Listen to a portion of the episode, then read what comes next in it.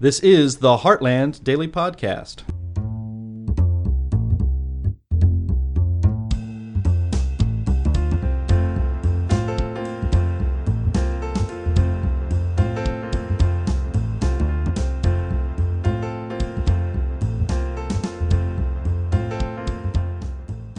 Hello, and welcome to the Heartland Institute's School Reform News Podcast.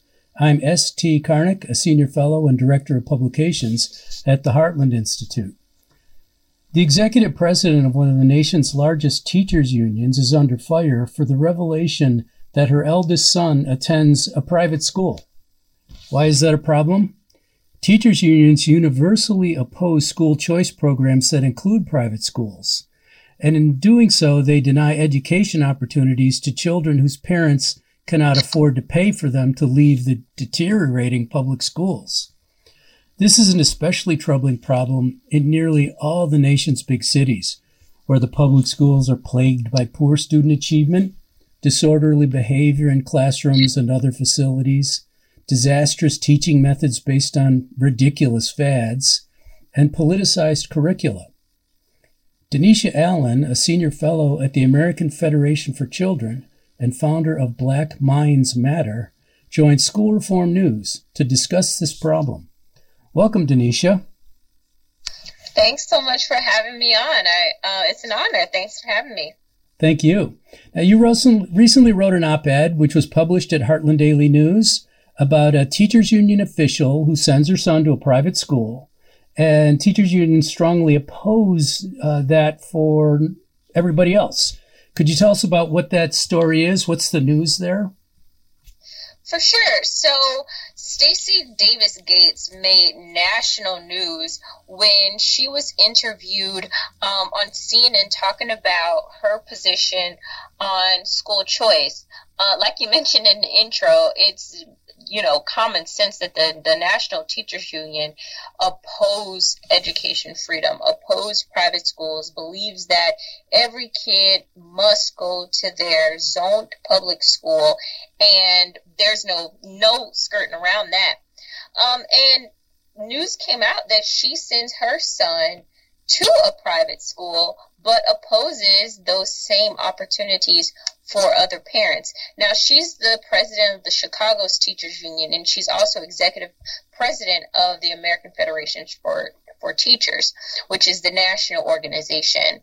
Um, and during this interview, you know, she's really getting grilled by the interviewer and asking her, well, this, it really doesn't make sense that you oppose school choice but you send your kid to a private school.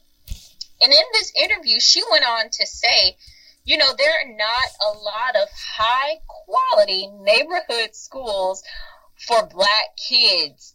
And in black kids in these schools, uh, you know, basically need options. They need a dream, not reality. And so she's talking in the sense of, you know, these public schools in urban districts, high black uh, uh, kids might be high poverty, need some real reforms.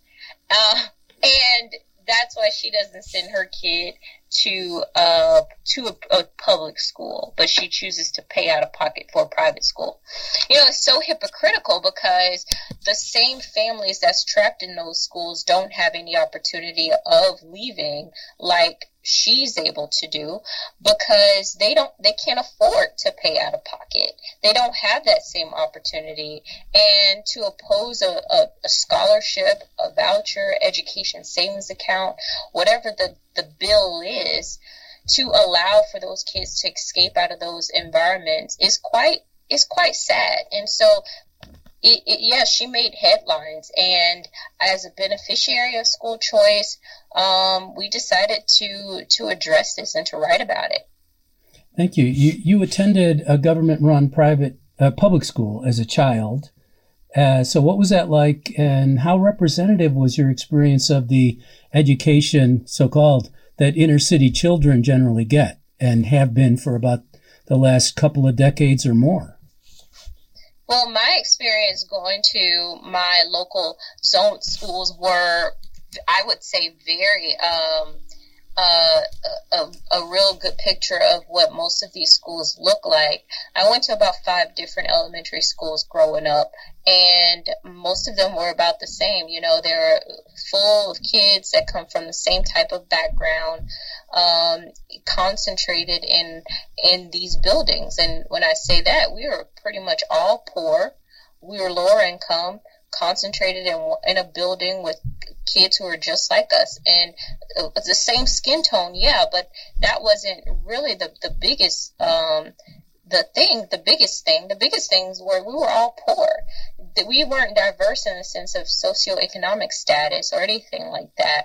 And the teachers were um they had so much going on to try to help address our needs. Um and I failed the third grade twice being in these learning environments because I couldn't read. When a teacher would call on me, they would sigh, like, okay, Denisha, and skip over me when I stumbled over words out of frustration. Okay, well, we'll just go to the next student to finish this passage. Those that was the type of learning that I had. And when we look at um, when we look at the statistics of national reading scores, only 13% of uh, black kids nationwide are reading on grade level. But then we look at in in Chicago, you know, uh, the the NAEP scores, the Nations Report Card shows us only nine percent of Black kids are reading on grade level, and so my personal experience in like like yeah, government schools, I don't believe is that far different from what a lot of other kids across the countries are facing, because we we have the the data to to show that they're not reading on grade level, not doing math on grade level and there are little things that the public reformers are proposing that'll make that that's going to make true difference. Um, the difference factor in my life, and that's making a difference in a lot of other kids' lives, is school choice, education freedom. I went from making D's and F's, believing that I would become a high school dropout like my mom and my uncles and a lot of other people in my family, to not being the first in my family to graduate from high school, receive a bachelor's and a master's degree, and go on to be an uh, advocate for school choice, saying it's nothing special about me. The only thing that I had that a lot of other kids don't have is freedom in education the what you point out about the the makeup of the students in your school that they're mostly poor that they're mostly black uh, in, in, that school. And that's true in uh, schools all across the country and inner cities. We were we were promised a long time ago that the schools would all be uh, integrated and that the students would get the same opportunities as one another. What happened you know, after Brown versus Board, I think we have we had such high hopes for that, um, and we based our our you know, the, we put a period or stamp of approval on being done with reform after Brown versus Board. We thought that integration was the answer. But the problem was not that black kids and white kids weren't being educated together. Yeah, that was a part of the issue. But the main part of the issue was resources, and that the same resources that flowed to one school did not flow to another school. And we have that persistent still today. Um, and we continue to have that even after Brown versus Board. Um, and we have not broken away from this inequitable uh, education model that we continue to um, to have. And so I actually don't think that Brown versus Board should be, you know, highlighted as just a, a monumental um, you know, uh, excellence type of education reform, yeah, it did its duty, but we still need education reform today. And a lot of people on the left, a lot of people who are liberal and progressive, Democrat, whatever you want to call it, they they tout Brown versus Board as you know being loyal to the public school system because we had this type, we had this legislation passed. I went to an all black private school and I don't think many people, you know, know that, understand that about my story. My school was started by my my childhood church. My pastor was a woman, she, black woman, said that it is our duty as a church to educate our kids and to raise them up in the fear and admonition of Jesus Christ. And so she started a school. And that school was all black. you know, all black kids. I think maybe one year we had one white kid and he skateboarded to school. But for the most part, it was an all black uh, student population. And I would, I would go on to say the most diverse student population that I had ever been in, uh, around. You know, before my schools were all the same. We looked the same and we came from the same background. I then started going to this private school that had students whose parents were doctors, lawyers, business owners. Um, you know, they were in uh, run in uh, state the state legislatures, city council. Um, they were professionals. You know, it, it runs, the, they served in ministry at our church. And so it was a very diverse group of, of students in the sense of we didn't all actually, we may have had the same skin tone, but we did not come from the same background. And with our current system of how we we force kids to go to the school that's in their neighborhood, we're indirectly caught creating segregation. And if Brown versus Board was supposed to mitigate that, we've not done a good job at uh, at achieving Brown versus Board. So what happened was the that people simply moved to create their own uh, kinds of neighborhoods that would affect uh, what uh, what the children would be surrounded, what uh, what other kind of children they'd be surrounded with at school. That's right. Now, um, you say okay, so you went to a private school. How did you do that? Oh yeah, so I did kind of cut off my success. so yeah, I went from making D's and F's to being a high school graduate, going on to receive a bachelor's degree in my master's degree. Um, and I, I, realized that I was not a failure, that the public school system had just failed me. I went from making D's and F's to A's and B's the first nine weeks at being at this new school. And it wasn't a social promotion, it was really the, the true dedication of the teachers and the staff they met with me one on one because I was reading so poorly and not doing math on grade level. I didn't know my times tables going into the sixth grade. And, um, so they met with me. I ended up skipping a grade. I could have, you know, got into my right grade, but I was a little nervous. Um, and it was it was amazing. I because of the school, because of the environment, I began to love to learn. I began to love um, education, and that's something that I couldn't say in my in my other schools. And this was by way of a state scholarship program. What is the Florida Step yeah. Up for Students? That's right. Um, that's by way of Step Up for Students, which is, uh, it was when I benefited from the scholarship, it was a tax credit scholarship. Now Florida has an education savings account, um, which allows any student in the state of Florida to have a scholarship to pay for their learning needs. Um, and when I was taking advantage of the scholarship, it was a means tested program for lower income students. I see. So when you, uh, so did your parents have to apply for the scholarship, and uh, was it was it easy to do, or was it complicated? And what's the difference? And uh, has there been some evolution or development in this area where it's easier to get these uh, vouchers now, or however you want to call them, this help?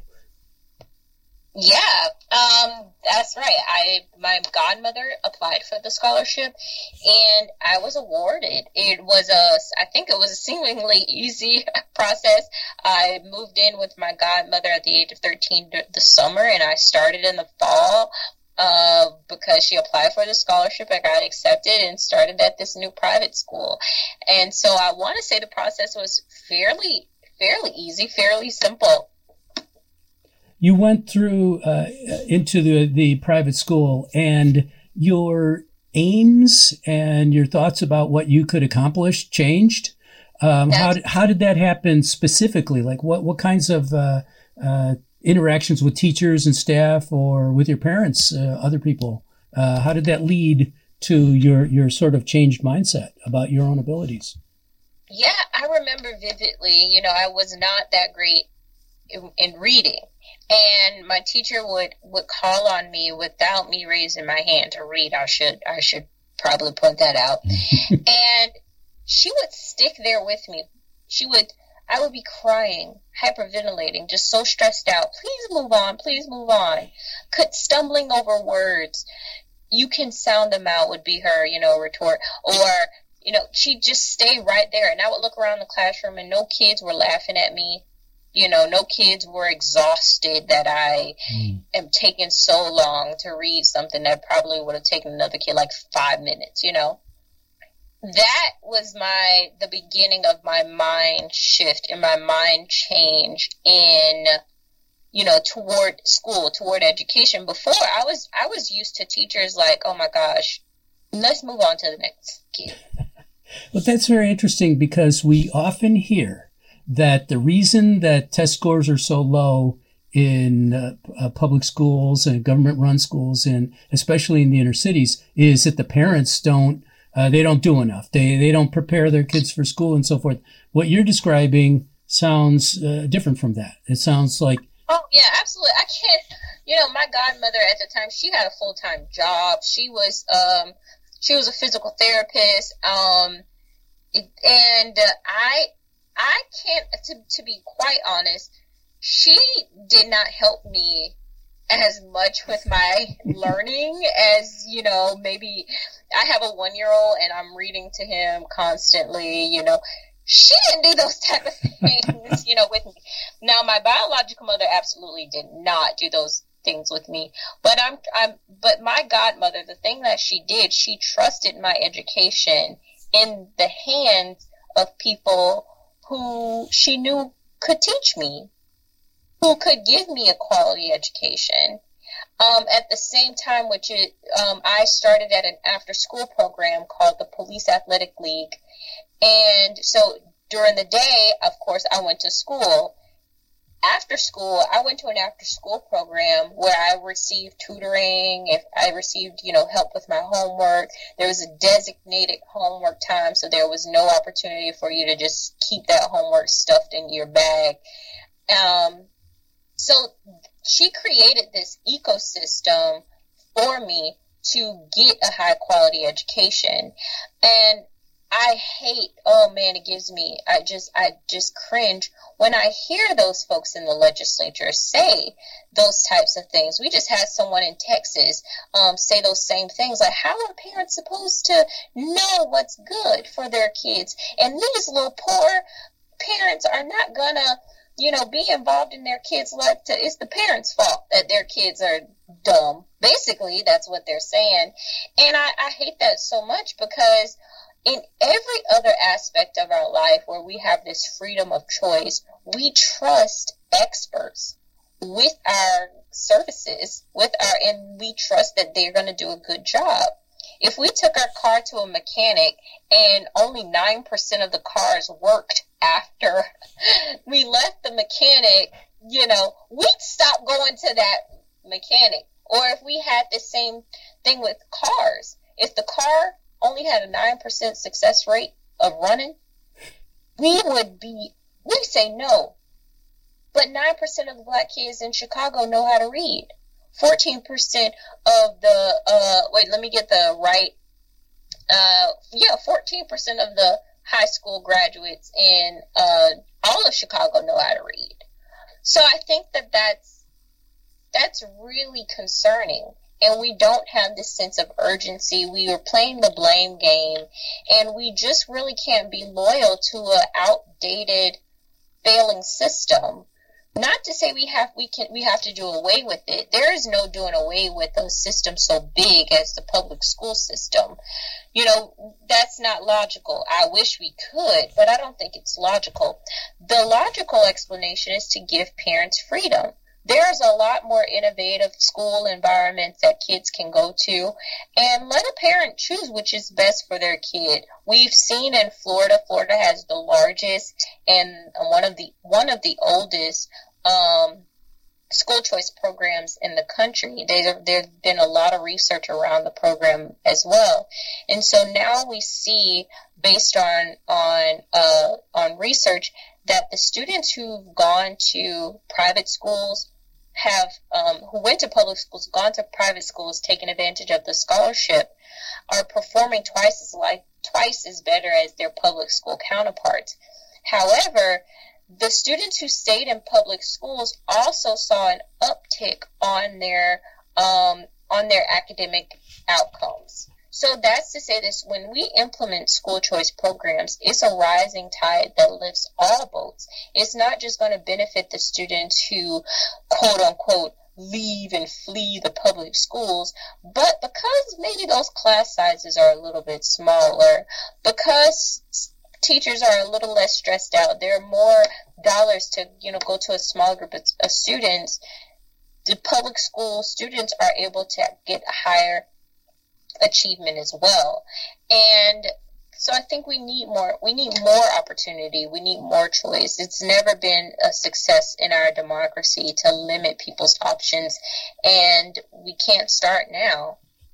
A key thing here seems to be that the uh, the opposition is not so much to private schools as such, but religious schools. You know, you you uh, say you had very good experience with a religious school. And it sounds like what you're describing from the teachers that helped you is, is that there was uh, an important, that was an important factor in you receiving the kind of care that you needed. Could you tell us your thoughts on that and what you've seen from the science out there?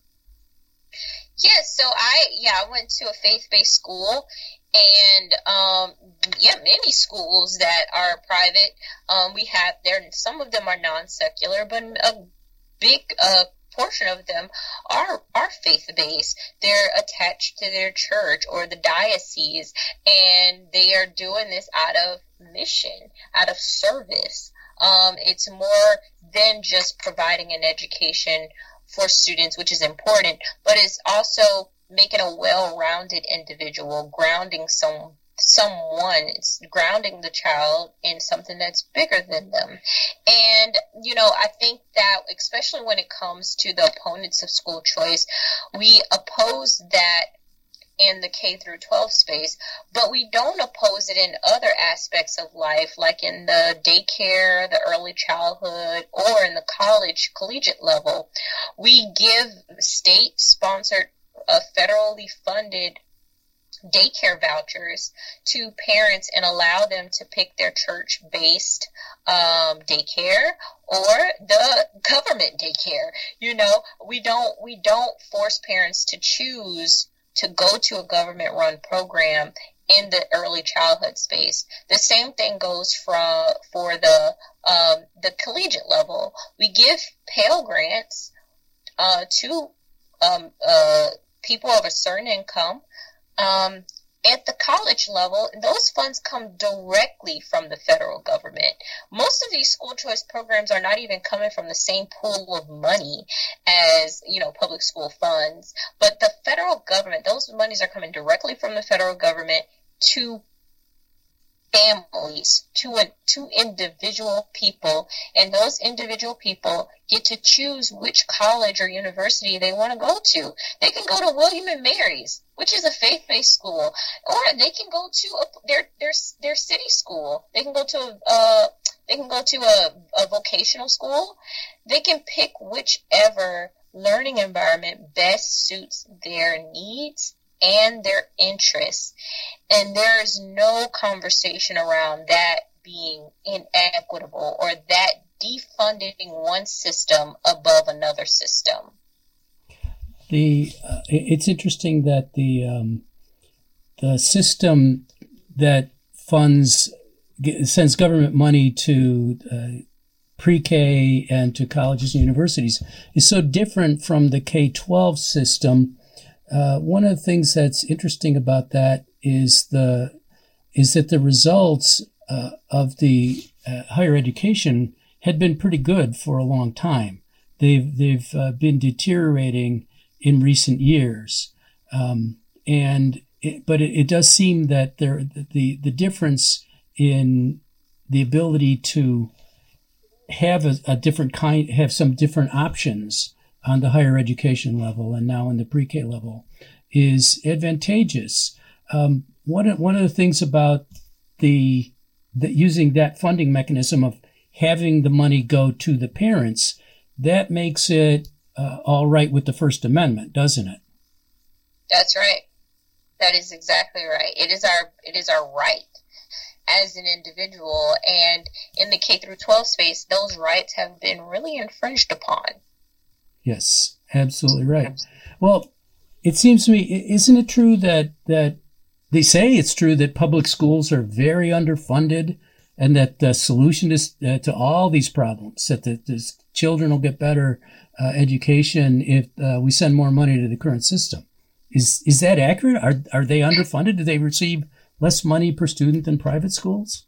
You know, I definitely do not think that public schools are underfunded in Chicago.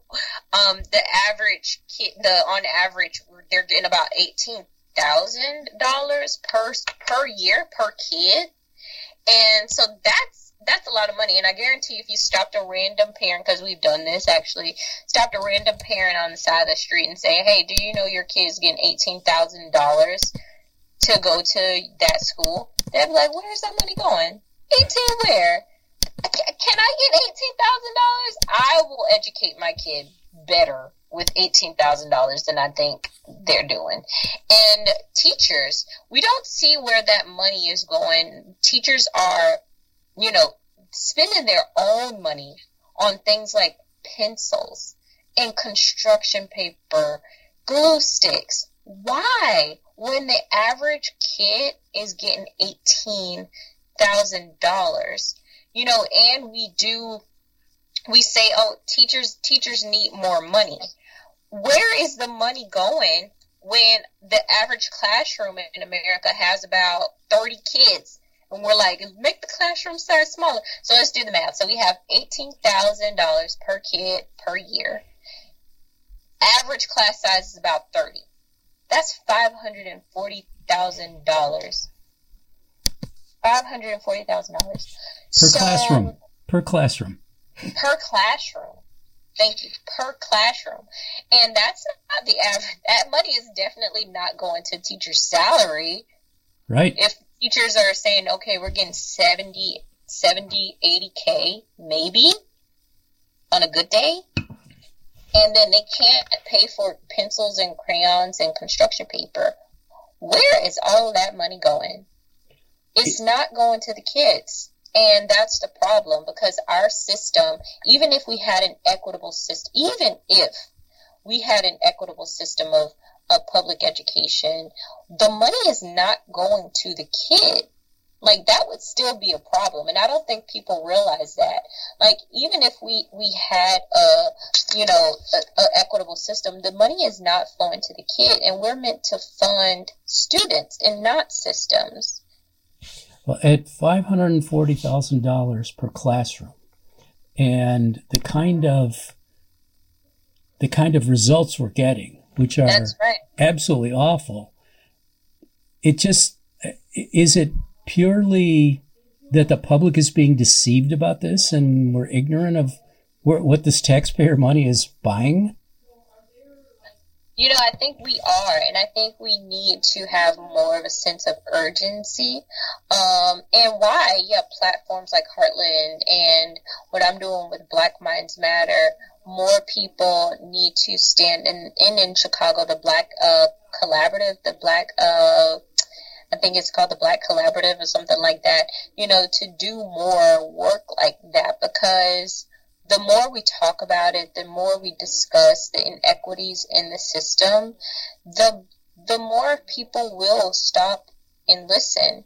You know, COVID was devastating, but one of the silver linings of COVID was that many parents did wake up. Many parents were forced to educate their kids at home, and they saw that the, their kids were not getting a high quality education and that their monies, their tax dollars, were still flowing into a public school system that was not educating their kids the way they thought that they should.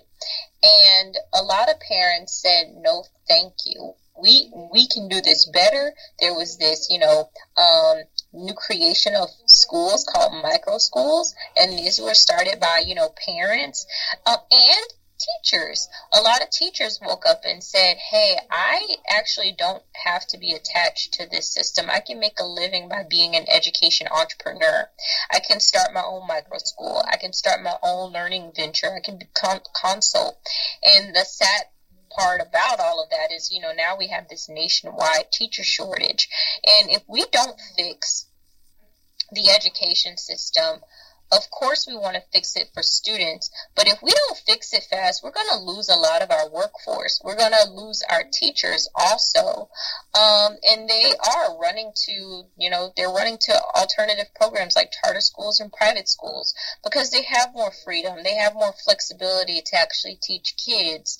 And so we need to fix it for a myriad of reasons, but the number one, the constituents in education, the students, the parents and the teachers, um, they're begging for something more. There's no question that teachers' union leaders, the entire education establishment, and big media are standing in the way of choice. They're refusing to let children across the country have a chance at a better life through an excellent education. They're all on it. They're all in on it. But doesn't it seem that it would be, given what you just said, wouldn't it be actually to the long term benefit, in particular of the teachers' unions who drive this? Wouldn't it be to their benefit to to to go uh, to to support school choice, to open up their uh, open up their their space to other options than government schools, so that as parents ha- have heard more about what's going on in the schools and become very disenchanted about it and they want to move their, their children to other than their local government school. As that happens, the, the teachers' unions are going to lose uh, support and lose uh, teachers. They're going to lose the, the, the money that they get from those teachers. So wouldn't it be to their advantage to, to, to, to look into support for choice? You're you're absolutely right. I mean, it would be a very smart business model to support those teachers in private schools and in charter schools, you know, instead of fighting so hard to keep those options from existing. But they are profiting off of this very antiquated and failing system that we currently have. And so they're not um, you know they're not listening to their constituents. They're not listening to the needs of parents and students. Um, they are you know they, they're supporting this monopoly. And it is you know it is sad because the they're fighting so hard but we fight back. And we've seen um, you know 26 states now have uh, uh, ESAs and they're scared out of their wits. You know, right now we're we're fighting in Texas to get this passed, and yeah, Illinois needs to have a more expansive program. Um, and so it's it's been proven that parents want this. Parents are not going to back down. Um, they support uh, they support school choice. Um, even you know they'll they'll go so far as to sue every program that's passed, and each state supreme court continues to side with parents, and so it, it's just really a matter of time um, before they're brought down. Um, they keep spewing the same talking points, you know. Um, uh, uh, school choice takes money away from public schools. School choice is racist. School choice is this. School choice is that. Um, school choice doesn't benefit. It actually doesn't benefit black kids. Uh, that it's it's old. It's and you know people are are waking up. They you know, and it's the same people who are spewing the talking points. Um, yeah, it, it's always very funny when we go into state legislatures um, to have people to testify on behalf of various school choice bills, right? And it's always the same picture. Big burly adults on one side saying, no, we don't want this. They say that they're teachers, but they clearly are not in the classroom during working hours And on the other side, you have parents and students, pastors, community leaders who are saying, we want this. We want this. We want, we want more school choice. And so it's yeah, it's it's always very funny because you have the union heads, you know, always fighting against it, fighting against the constituents, the people. You mentioned ESAs. Those are education savings accounts, and they're uh, increasingly popular item uh, in states all across the country. Can you tell us a little bit about what ESAs are and why you support them? So, an ESA, and yeah, the acronyms, Education Savings Account, um, is a new, fairly new form of education freedom, and it gives unrestricted, I would say, dollars to parents to use on educational needs. So before we had tax credit scholarships and vouchers, um, and those monies could only be used on tuition and fees. Um, and the school could use those funds for school books, but the money went from the parent to a to a private school in order to pay for mostly tuition. Now with education savings accounts, we have where parents can use that money, yes, on tuition, but they can also use it on say my kid needs an iPad to do their tutoring program. They can use it on tutoring services. They can take it to uh, Kumon or, you know, their kid um, has a certain um, special needs and they want to use it on horse therapy, say for instance. Now these education dollars can be used on educating the kid and whatever that might entail. Um, and I think it's I think it's amazing this unbundling of services um, as it relates to education, and it does put pressure on the education system as a whole to really define how much does the goods and services from uh, public schools, from education models cost? What is the true cost of that? Because now, if you have a student who say hey is homeschooled and receives an education savings account but wants to take one course at their traditional public school. Well how much does that one class cost? And so we have this you know model this new um, funding of education that could really help define the funding um, around you know public education and education writ large. And so i, I actually do uh, like it. I support it. Um, i think it's a very unique and um, amazing thing to create more innovation too in the space. We at the Heartland Institute, of course, uh, very strongly support education savings accounts and, and multiple other options uh, for uh, helping children get an excellent education outside of the current system. So, what is the American Federation for Children? What do you do there as a senior fellow? So, the American Federation for Children, we're a national uh, school choice organization, the largest in the country. We work in all three areas to help get school choice legislation passed. So, we have a PAC, and we just announced our super PAC um, called the Victory Fund. We also have a 501c3 and the 501c4. And so we're working on all areas to change the narrative around school choice, to create more options within the legislature, to propose um, high quality bills, but then make sure that the right people get in office um, to to, to flip houses and senates to and create um, meaningful, lasting change. In my role at AFC, I'm senior fellow. Um, I I run our one of our strategic initiatives called Black Minds Matter. Um, I founded this initiative in 2020 when the time of racial reckoning happened, when the after the murder of George Floyd, and everybody was looking into their internally at their systems, trying to figure out, oh, are we equitable? Are we equitable? Is this racist? Is that racist? We were more concerned with changing Aunt Jemima, which is a pancake and syrup uh, box, than correcting the dismal outcomes for Black kids in this country. And I was I was very bewildered and frustrated at that. And so I coined it, put it in an op ed, and that op ed kind of morphed into the strategic project that we have today. And that's what my that's what my role is. Well, thank you, Denisha, for talking with School Reform News today. How can people contact you?